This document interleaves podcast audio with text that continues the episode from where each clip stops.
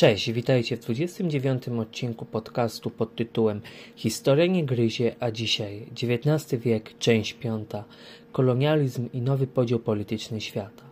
Zapraszam do wspierania zrzutki dla mojego przyjaciela Jakuba chorującego na białaczkę oraz ogólne wsparcie w serwisie Patronite oraz Coffee Wszystkie linki w opisie, a my tymczasem lecimy z podcastem.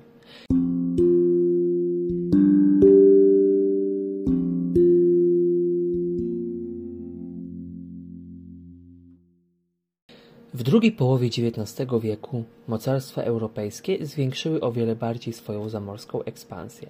Jak zwykle dominowały ku temu powody ekonomiczne, strategiczne i polityczne. Najbardziej uprzemysłowione i rozwinięte państwa wymagały opatrzenia w tanie, ale też i nowe surowce. Organizowanie nowych miejsc handlowych również było bardzo potrzebne.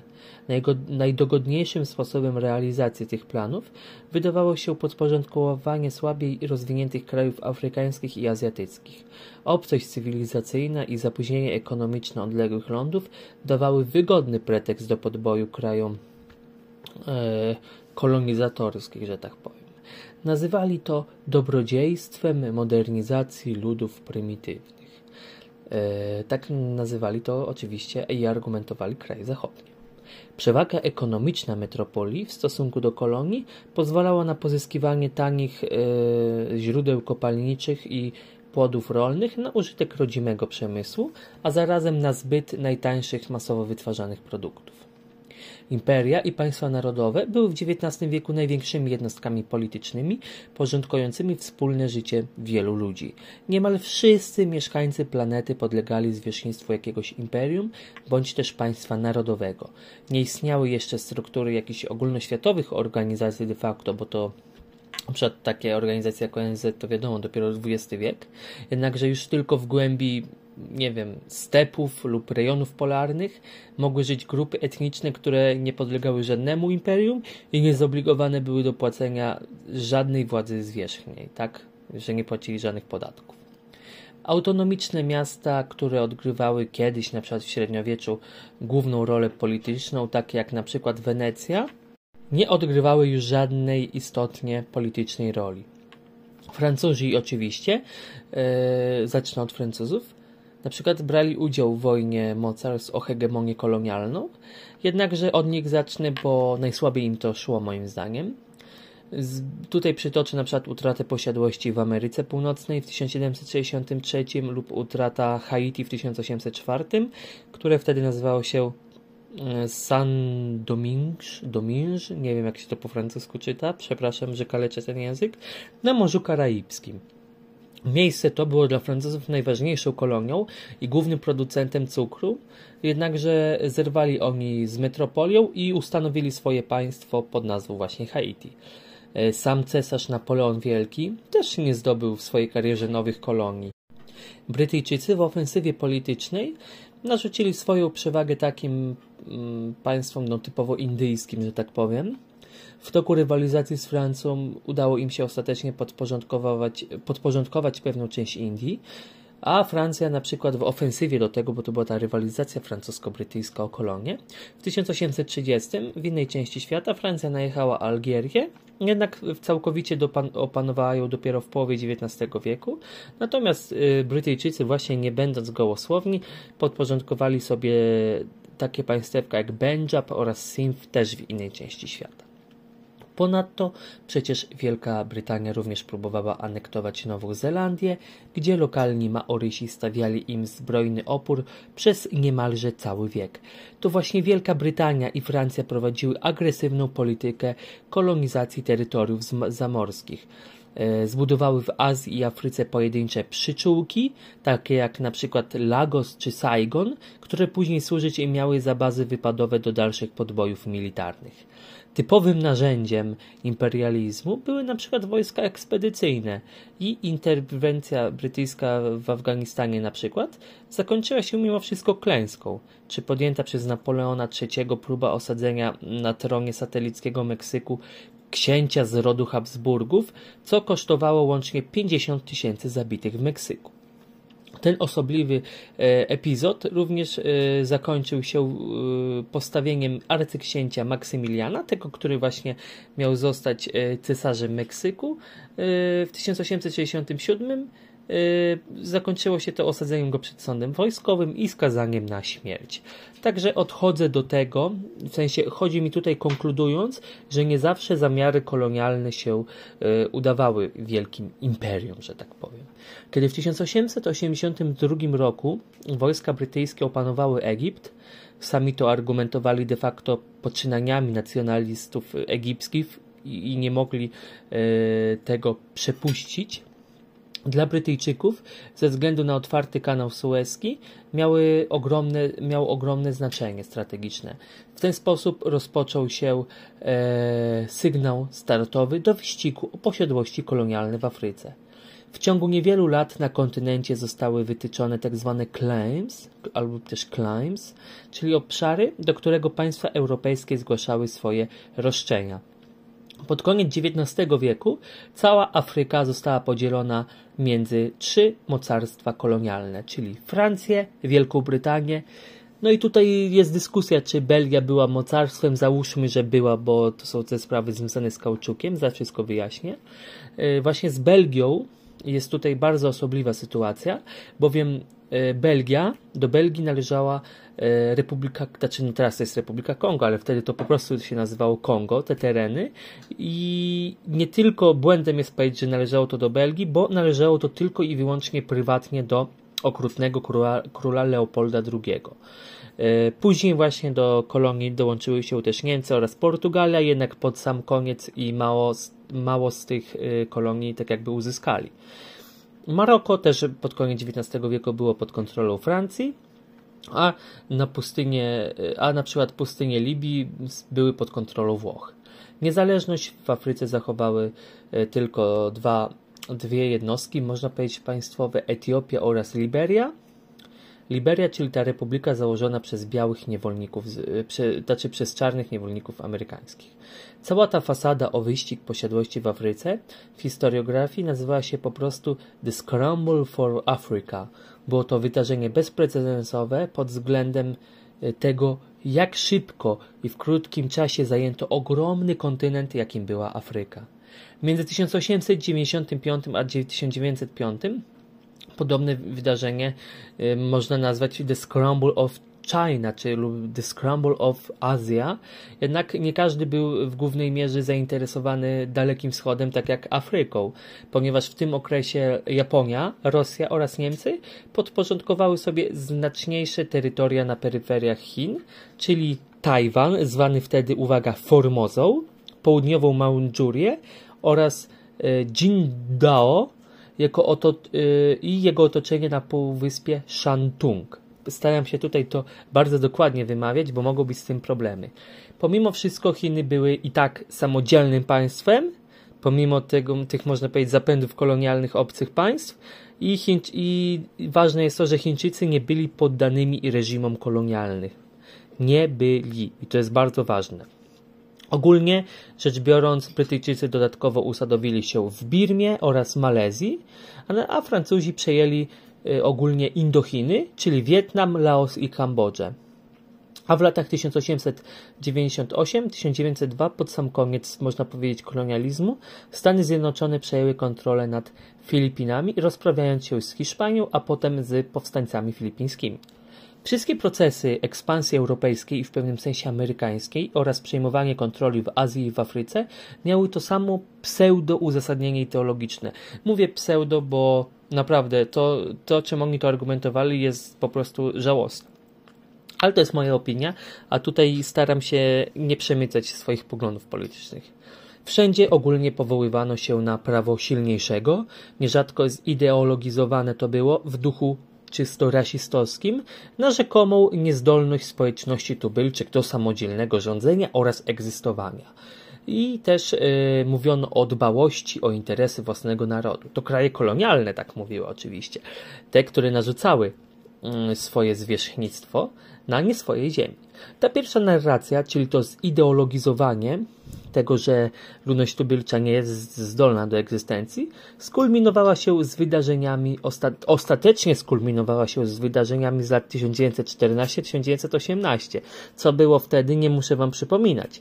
Przypomnijmy jednak yy, coś innego, że wydarzenia z obu kryzysów marokańskich czyli z lat 1905-1906 i jeszcze z roku 1911, kiedy Rzesza Niemiecka e, poczyniła kilka ruchów politycznych i militarnych w Afryce Północnej, w arenę pozorowanych manewrów wojskowych, co w sposób prymitywny i nieprofesjonalny podsycała wtedy prasa, więc argumentacja, że e, tak naprawdę to, co się działo, to, to, co robiły kraje kolonialne względem ludności tubylczych w ogóle nie przyczyniło się do I wojny światowej, to naprawdę nie wierzcie w takie bzdury. Według na przykład y, profesora Osterhamela, Osterhamela wiele syntez XIX-wiecznych poświęca y, kolonializmowi w kontekście E, wybuchu I wojny światowej zaledwie kilka zdań, albo nawet wcale, co wywołuje według niego wrażenie, że ekspansja Europejczyków na świecie nie należała w ogóle do istoty cywilizacji zachodniej, a była tylko jakimś tam procesem ubocznym, nie mającym e, wpływ na I wojnę światową. No to nieprawda. Pierwsza wojna światowa to jest kulminacja i to jest ostateczny efekt tego, co się działo przez cały XIX wiek w, moim zdaniem tak, w Afryce i też przede wszystkim w Azji, pomimo wszystko. De facto właśnie istniały kolonie nie będące częścią żadnego imperium, bo jak tak jak mówiłem, skrajnym tego przykładem jest właśnie Kongo belgijskie, zaanektowane oficjalnie dopiero po, po ujawnieniu zbrodni Leopolda II w roku 1908. Leopold był jednym z najbardziej bezwzględnych imperialistów, a Kongo było dla niego tylko i wyłącznie miejscem wyzysku, gdzie miejscowi kosztem swoich rąk, i to dosłownie swoich rąk, bo jak nie zrobili odpowiedniej ilości y, kauczuku, to mieli te ręce ucinani, y, były te ręce ucinane, y, musieli wyrabiać kauczuk. Jego administracja w ogóle nie dbała o rozwój tych kolonii i to jest właśnie w kontrofensywie do tego, jak traktowano kolonie, bo kolonie ogólnie rzecz biorąc starano się rozwijać. A tutaj jest osobliwy przykład, że nie dbano w ogóle o rozwój tych kolonii. Najważniejsze było, był zamordyzm wobec ludności lokalnej, która miała e, być wyzyskiwana. Ludność była zmuszona do wykonywania najcięższych prac i dostarczania bardzo wysokich kontyngentów produktów nadających się na eksport. Właśnie ten nieszczęsny kauczuk i kość słoniowa było głównym źródłem pracy yy, ludności tubylczej. Zyski płynęły tylko i wyłącznie do kieszeni króla i finansowano yy, kosztem właśnie yy, zamordyzmu, jaki był w Kongo, finansowano w Belgii budowy obiektów użytecznych dla Belgów. Henry Morton Stanley, walijski dziennikarz i podróżnik, jako pierwszy Europejczyk przemierzył Afrykę na wysokości Konga wszerz i kilkukrotnie powracał na czele zbrojnych ekspedycji w imieniu króla Leopolda, aby zająć terytoria. Od roku 1886 e, w Kongo o ład e, dbała bardzo brutalna armia najemników zwana Force Publique i oni są odpowiedzialni właśnie za śmierć dziesiątek tysięcy ludzi. Ludność Konga również była bardzo wyizolowana, a w kolonii praktycznie nie było e, osadników z Belgii. Ogólnie to na ten temat polecam książkę zainteresowanych tym tematem brutalności króla Leopolda i jego administracji pod tytułem Duch króla Leopolda autorstwa Adama Hochschilda. Ta książka bardzo e, otwiera e, oczy, pomimo tego, że jest trochę historycznie naukowo napisana, tak? Mm, przejdźmy teraz do takich innych kwestii. E, aby zarysować, czym był to wprawdzie kolonializm, trzeba zacząć od jego pewnych cech. Osterhamel argumentuje to tak. Historyk XIX, historyk XIX wieku, który napisał wspaniałą syntezę właśnie o tym wieku i polecam te, ten podręcznik dla studentów, ale też dla e, osób po prostu zainteresowanych historią, bo wcale nie jest ten podręcznik w języku skomplikowanym napisany i świetnie się go czyta. Więc tak, zacznijmy od tych czynników. Ekspansja kolonialna miała także właśnie na celu te korzyści militarne, płynące ze sprawowania kontroli nad strategicznie położonymi obszarami. Z kolei pod względem politycznym podboje nowych y, terytoriów zamorskich oznaczały wzrost znaczenia na arenie międzynarodowej danego państwa i wiecie, wtedy jak się coś... Yy, wtedy się tak jakby można powiedzieć rozstawiało te karty, tak? W ówczesnym przekonaniu posiadanie kolonii było symbolem statusu mocarstwowego kraju. Ogólnie to przytoczę tutaj taki krótki wierszyk, który daje dużo do myślenia, a tekst jest, można powiedzieć, tekstem źródłowym i nazywa się Brzemię Białego Człowieka. Dlatego tutaj przeczytam, a jak nie chcecie tego słuchać, to przewincie tam o dwie minuty do przodu i będzie już normalnie. Więc zaczynamy czytanie wierszyka na podcaście, bo tego jeszcze nie było. Podnieście brzemię białego człowieka, wyślijcie kwiat swojego plemienia, nurze popędźcie synów na wygnanie, by jeńców waszych spełniali marzenia. Niechaj tym ludziom spłoszonym i dzikim służą, swym jarzmem do ziemi przygięci, tym, co pojmani dopiero, niechętni, co na wpół diabłem są, na wpół dziecięciem. Podnieście brzemię białego człowieka, okrutne wojny o pokój wzniecajcie, głodu łakome napełnijcie usta, chorobom hasło do odwrotu dajcie. A gdy już kres tej drogi będzie bliski, nim wytyczony cel wam zajaśnieje, patrzcie jak szał pogański i lenistwo do szczętu wasze niweczy nadzieje. Interpretację pozostawiam Państwu Wam. Koniec wierszyka. Tutaj tak odnośnie kulturowego znaczenia kolonializmu dla ówczesnych.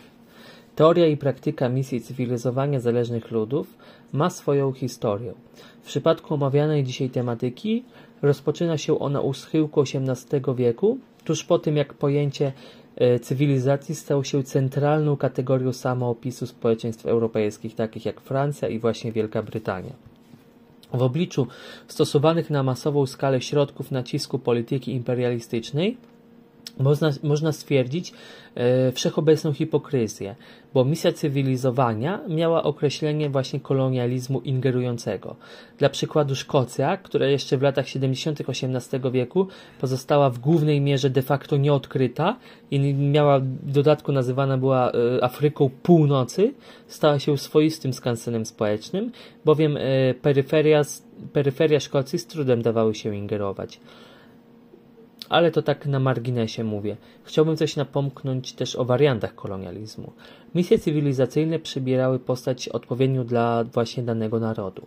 Niemcy nie posiadały na przykład do roku 1884 e, żadnych kolonii, i nie, i nie mogły się nazywać właśnie zamorskim imperium kolonialnym i bardzo późno zaczęli bawić się w to tak zwane cywilizowanie. W roku 1832 E, wielkie mocarstwa, na przykład przecież podporządkowały nowe państwo greckie, Grecję pod protektorat bawarski, a ideologia ta zmagała się ze sprzecznością tego, że Grecja po wyzwoleniu od Turków będzie klasyczną Helladą, tak? Oto, o, na tym polega ta hipokryzja, że pomimo wyzwolenia takiego kulturowego pod, z przyczyn kulturowych Grecji, i tak posadzili tam niemieckiego króla i, i co, i na czym to ma polegać, tak? To też tutaj moja taka własna dygresja. Jeżeli chodzi o Francuzów, to Napoleon, cesarz Napoleon też, też e, próbował się bawić w cywilizowanie, jednak ta jego, ta jego ekspedycja yy, osiągnęła mizerne skutki. Począwszy od wczesnych kampanii we Włoszech i przede wszystkim w Egipcie, była w większej mierze propagandą. Francuzi, gdzie napotykali właśnie kultury ludowe, na przykład te ukształtowane przez katolicyzm, zachowywali się ze skrajną arogancją, bo uważali właśnie na przykład kościół, kościół katolicki za coś zacofanego. Kiedy w 1882 rozpoczęła się dla przykładu inna okupacja, okupacja e, Egiptu przez Wielką Brytanię, e, rządzono nimi rządzono nim pod postacią protektora, który był się nazywał po prostu wszechmocnym namiestnikiem, a wszystko to miało właśnie te swoje wzorce napoleońskie. To samo miało swoje przeobrażenie potem w Indiach, na przykład po buncie Sipajów. Protestanci zobowiązywali się do moralnej poprawy Hindusów, co oznaczało swoisty brytyjski romantyzm kolonialny. W Indiach pod wpływem Wielkiej Brytanii zrezygnowano de facto z rytuałów takich jak palenie wdów y, swoich męży żywcem. Również w kolonizowaniu miały, brały udział różne chrześcijańskie towarzystwa misyjne, zarówno te protestanckie, jak i katolickie. I, ale na przykład właśnie te działania misyjne i państwo miały do siebie duży dystans, bardzo widoczne to było we Francji, gdzie Napoleon III uczynił misję katolicką bezpośrednim narzędziem swojej imperialnej polityki, jednakże oficjalnie było to uważane za zacofanie. Ogólnie rzecz biorąc wyróżniał się swoisty typ miasta kolonialnego.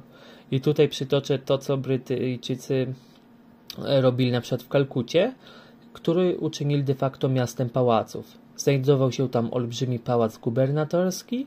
Ponadto na przykładzie Kalkuty, tej, y, można powiedzieć, po tym co zrobili tam Brytyjczycy, jestem w stanie stwierdzić, że dołączono do architektury y, różne takie europejskie budynki, na przykład takie jak ratusz, sądy, urzędy celne i tym podobne. Niektórzy uważali, że Kalkuta była m.in. imperialnym Rzymem XIX wieku. Prawie, wprawdzie niewiele innych kolonii zostało obarczone tak symbolicznym ciężarem jak Indie, jednakże były one bardzo e, łatwe do wyzyskiwania. Dla przykładu Brytyjczycy w Kalkucie wybudowali kolonialne nowe miasto, nową architekturę obok właśnie miejscowej starówki, a na przykład Francuzi robili zupełnie co innego. E, czuli się, że mają swój pryzmat władzy w Indochinach i usadowili się od razu na ich miejscu, a ulicom i placom nadano imiona bohaterów e, przykład rewolucji francuskiej, czy tych, co zabijali e, lokalnych tubylców. Także były takie różnice pomiędzy kolonizacją angielską a kolonizacją francuską. Bez zastanowienia się, na przykład Francuzi bardzo mieszali kulturowo mm, te tubylcze miasta, e, również mieszali tam styl koryncki, różny neogotyk, wczesny barok. E, nie bardzo się to podobało właśnie ludności lokalnej. Idealne, właśnie ideałem kolonialnego miasta według Jürgena Osterhamela było to, i teraz zacznę wymieniać cechy, polityczno-wojskowe opatowanie, czyli po prostu monopol legalnej przemocy fizycznej, oczywiście ten ideał jest brany w cudzysłów, wykluczenie ludności miejscowej i nawet y, jej, jego elity, import europejskiej kultury. I czwarte najważniejsze segregacja cudzoziemców i tzw. Tak native city. Spośród XIX-wiecznych imperiów to British Empire było zdecydowanie największym pod względem powierzchni liczby ludności. Było tym, co można określić mianem imperialnego państwa narodowego. Brytyjczyk sam w sobie w XIX wieku uważał się za kosmopolitę, widział swoją wyższość w sztuce podbojów kolonialnych, w sukcesach handlowych i dobrodziejstwach, jakimi w jego mniemaniu panowanie Brytyjczyków obdarzało wszystkich, z którymi się zetknęli. Wszystko to szło zgodnie z ideą posłannictwa protestantyzmu. Dlatego właśnie Brytyjczycy czuli ogromną misję kolonizatorską, w którym duże znaczenie miały wartości takie jak dyscyplina i siła charakteru. Anglicy uważali się za narzędzie opatrzności w dziele doskonalenia świata. Oni tak sobie uważali. To właśnie Brytyjczycy ideowo czuli najbardziej tą misję cywilizacyjną i to w Wielkiej Brytanii chcąc nie chcąc urodziła się idea interwencji humanitarnej i w których problem interwencji w stosunkach międzypaństwowych do dzisiaj nie stracił swojej aktualności. Mm, czyli właśnie w Wielkiej Brytanii właśnie narodziła się ta idea interwencji humanitarnych. Aż po ostatni kwartał XIX wieku Wielka Brytania była najbardziej wydajną gospodarką narodową świata z niemalże najlepszą flotą. Brytyjski przemysł zaopatrywał rynki w niemalże wszystkich kontynentach, a większość statków, czy to żelaznych kolei, zbudowana została w Wielkiej Brytanii. Jeżeli chodzi o podejście polityki Wielkiej Brytanii, do podległych e, w koloniach, to w swoim nastawieniu byli oni nie mniej rasistowscy niż inni kolonizatorzy europejscy. Bardzo silnie akcentowany był dystans społeczny dzielący, którzy dzielili oni do, w stosunku do ludzi o różnym kolorze skóry. Jednak rasizm elit brytyjskich nie przybrał postaci eksterminacyjnej, jednak z drugiej strony bardzo y, brutalnie tłumili oni rebelię. I tutaj na przykład dam e, powstanie Sipaju w Indiach, to jest 1857 roku. Już nie będę mówił 1857, bo wiadomo, że mówimy tutaj o XIX wieku. W Imperium Brytyjskim masowy mord i wręcz e, ludobójstwo nigdy nie stały się takim oficjalnym narzędziem sprawowania władzy, jak na przykład e, w Kongo króla Leopolda II, czy w niemieckiej Afryce południowo-zachodniej w latach 1904-1908. A właśnie propos tego wydarzenia, to ostatnio Niemcy chyba za to wypłacili odszkodowanie. Ciekawe, kiedy Polakom oddadzą odszkodowanie za zniszczenie stolicy i niemalże całego kraju? Pozostawmy to milczeniem. Pax Britannica zawsze była ponadto uwikłana w rywalizację z innymi.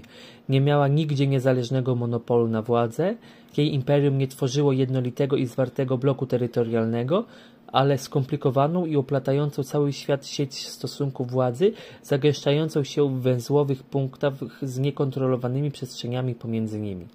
Faktem jest, że XIX-wieczna Wielka Brytania nie miała środków militarnych na tyle, aby pozwoliło to jej penetrować całe kontynenty naraz. Na przykład w 1849 roku część brytyjskiej opinii publicznej postulowała, że Wielka Brytania ma wkroczyć na Węgry dla ocalenia tamtejszej e, rewolucji, nie zdając sobie sprawy, że takie przedsięwzięcia nie byłyby w ogóle możliwe. Wielka Brytania mogła kozaczyć de facto na morzach, jednak na lądzie nie była w ogóle światowym policjantem.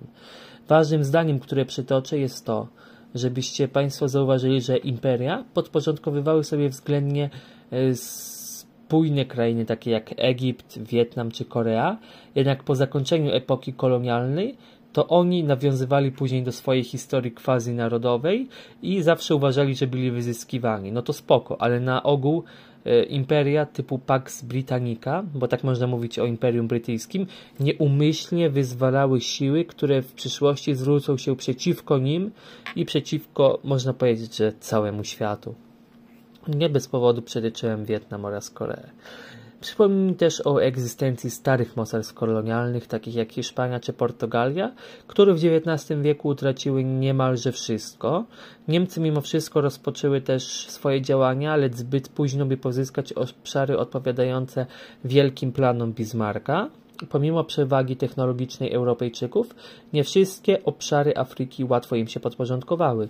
Przecież na przykład Sudan zajęty przez armię brytyjsko-egipską został dopiero w 1898 i to za pomocą artylerii i nowych, nowo wynalezionych karabinów maszynowych.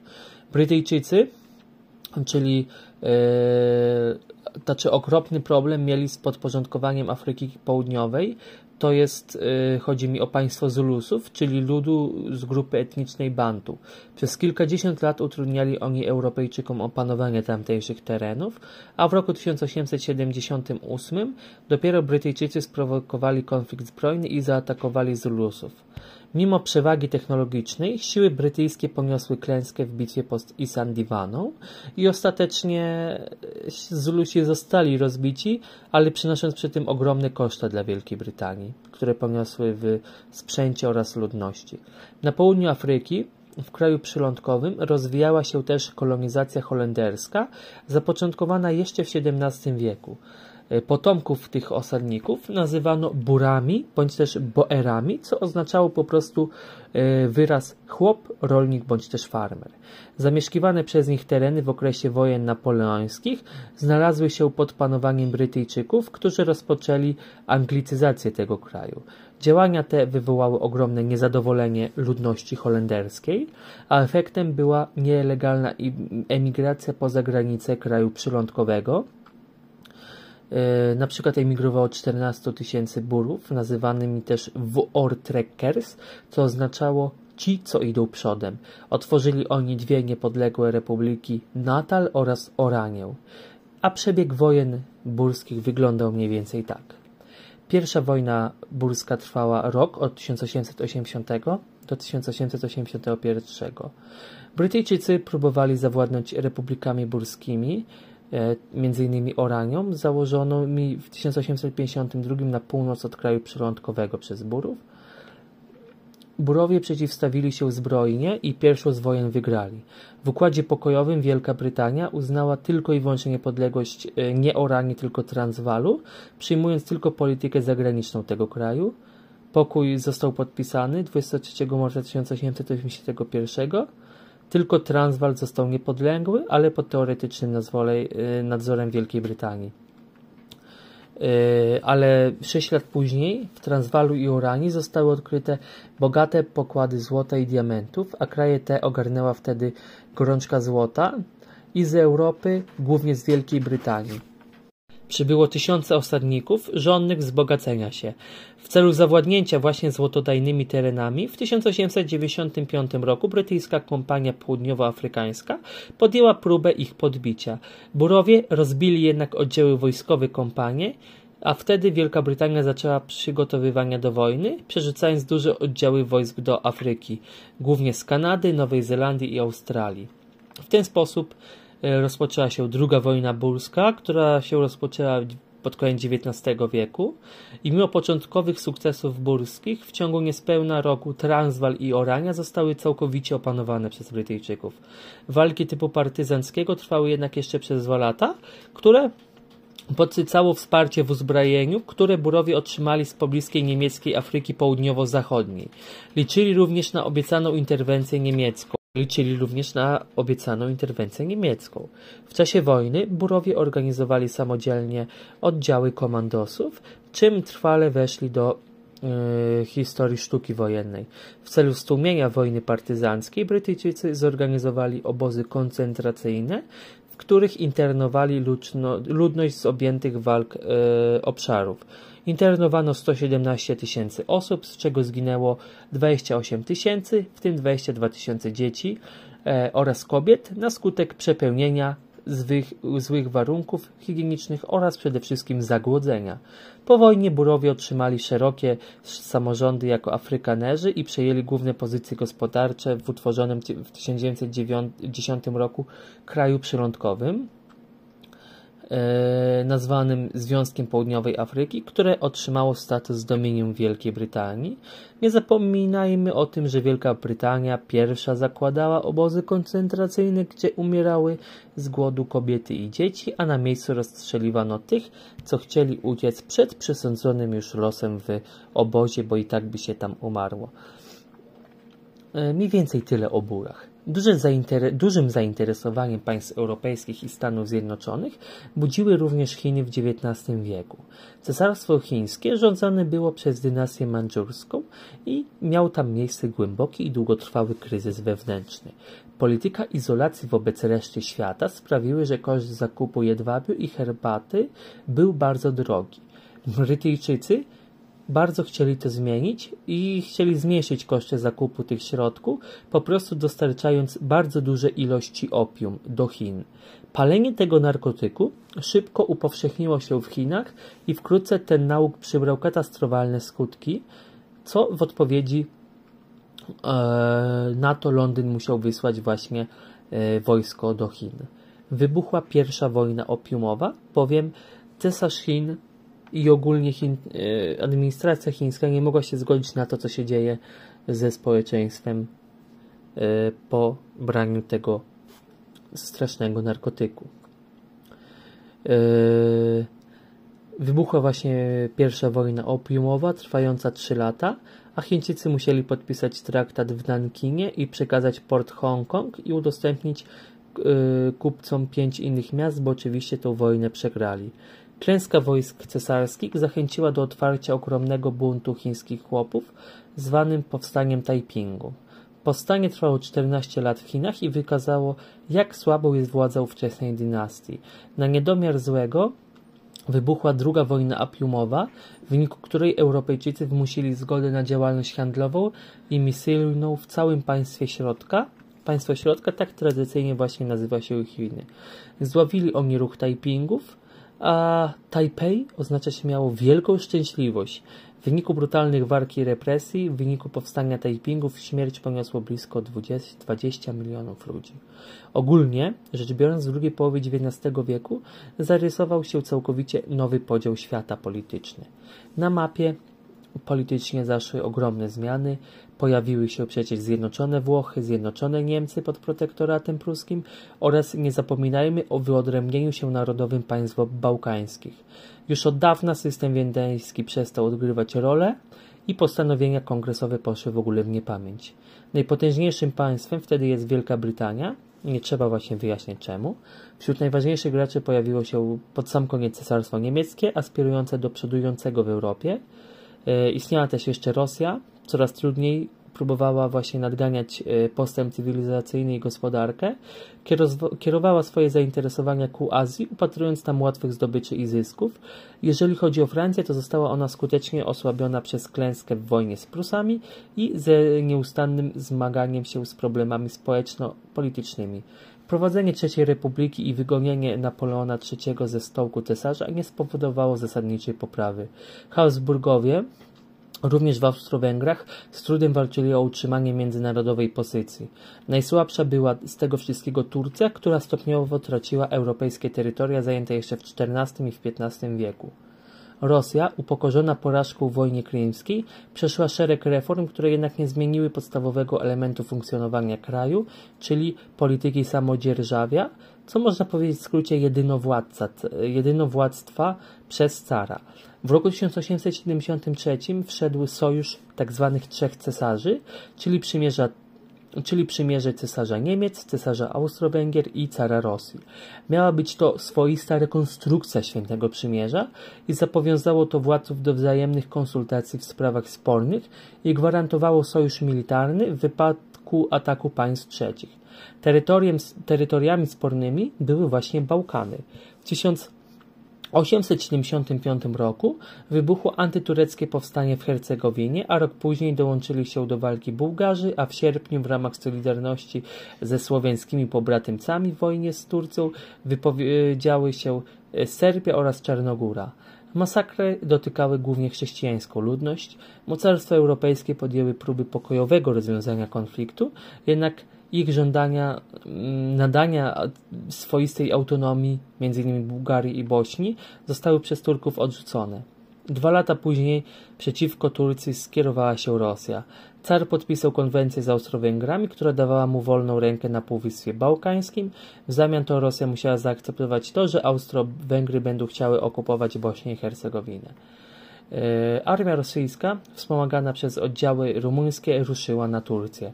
Działania nie tylko miały miejsce na Bałkanach, ale też i na Kaukazie, a najcięższe walki rozegrały się podczas oblężenia twierdzy Plewen oraz w czasie bitew o przełęcz Szybka.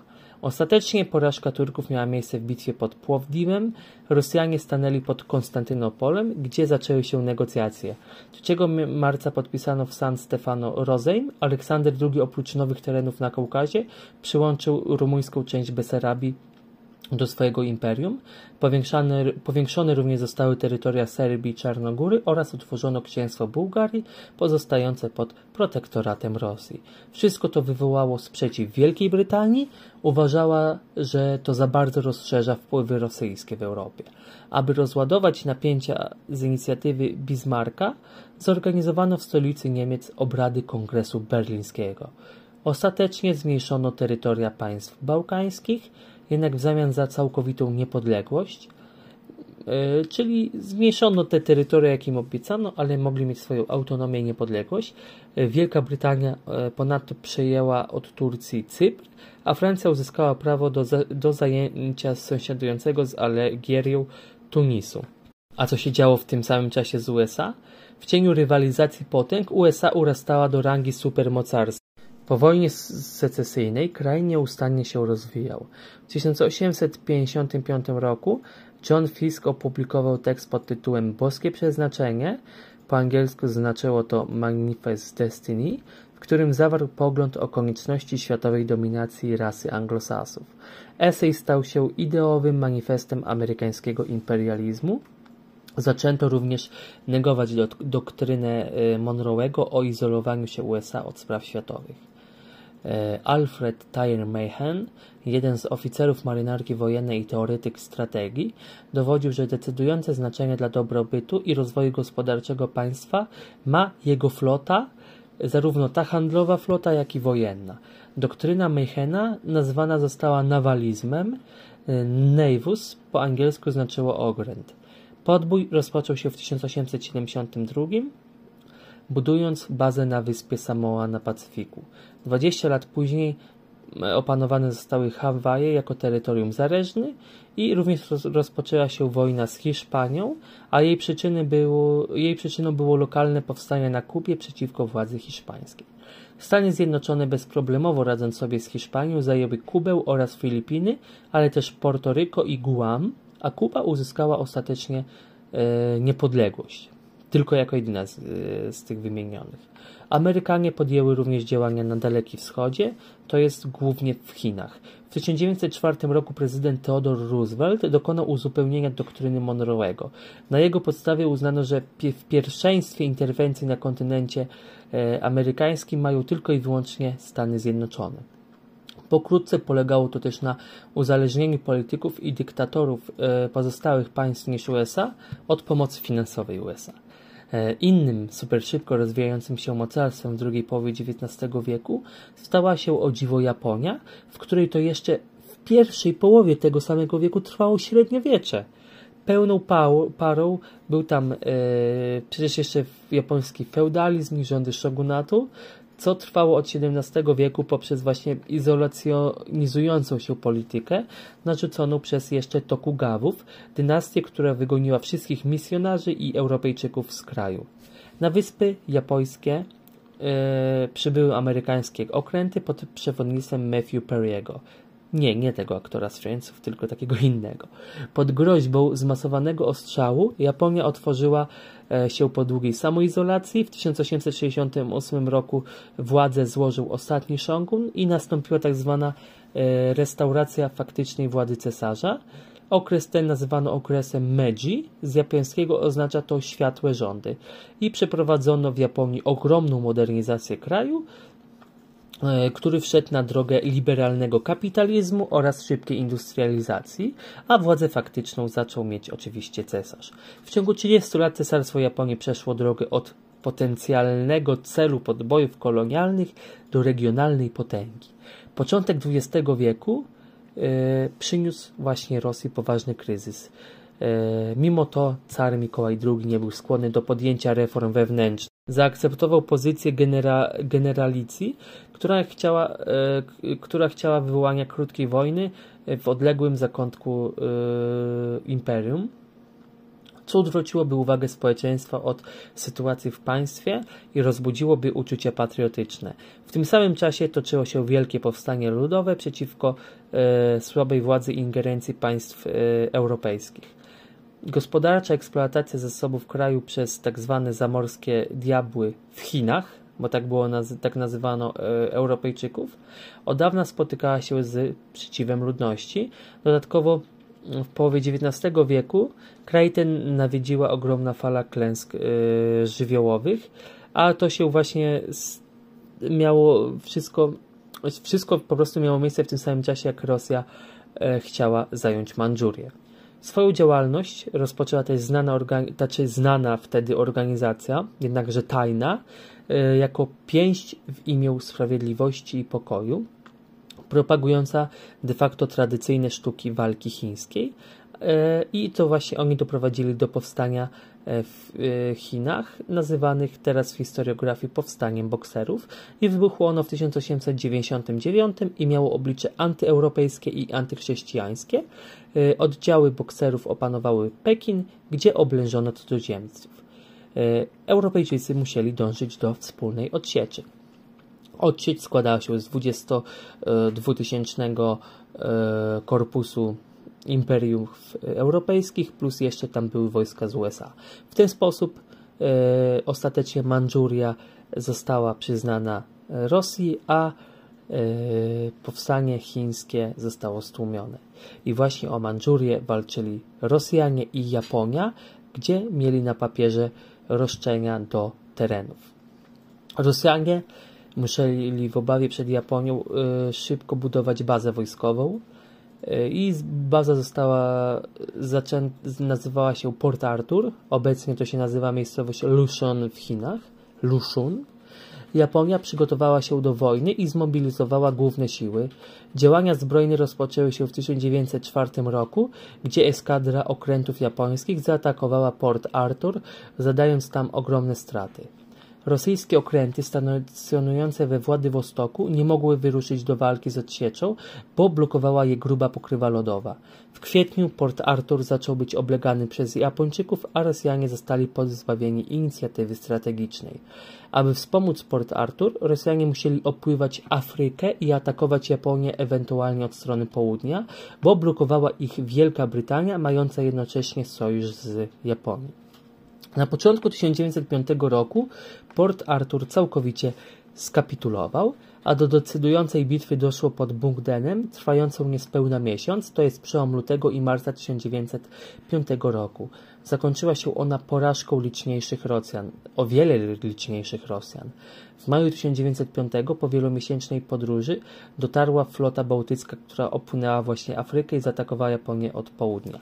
Japończycy od dawna ich oczekiwali i o wszystkim wiedzieli.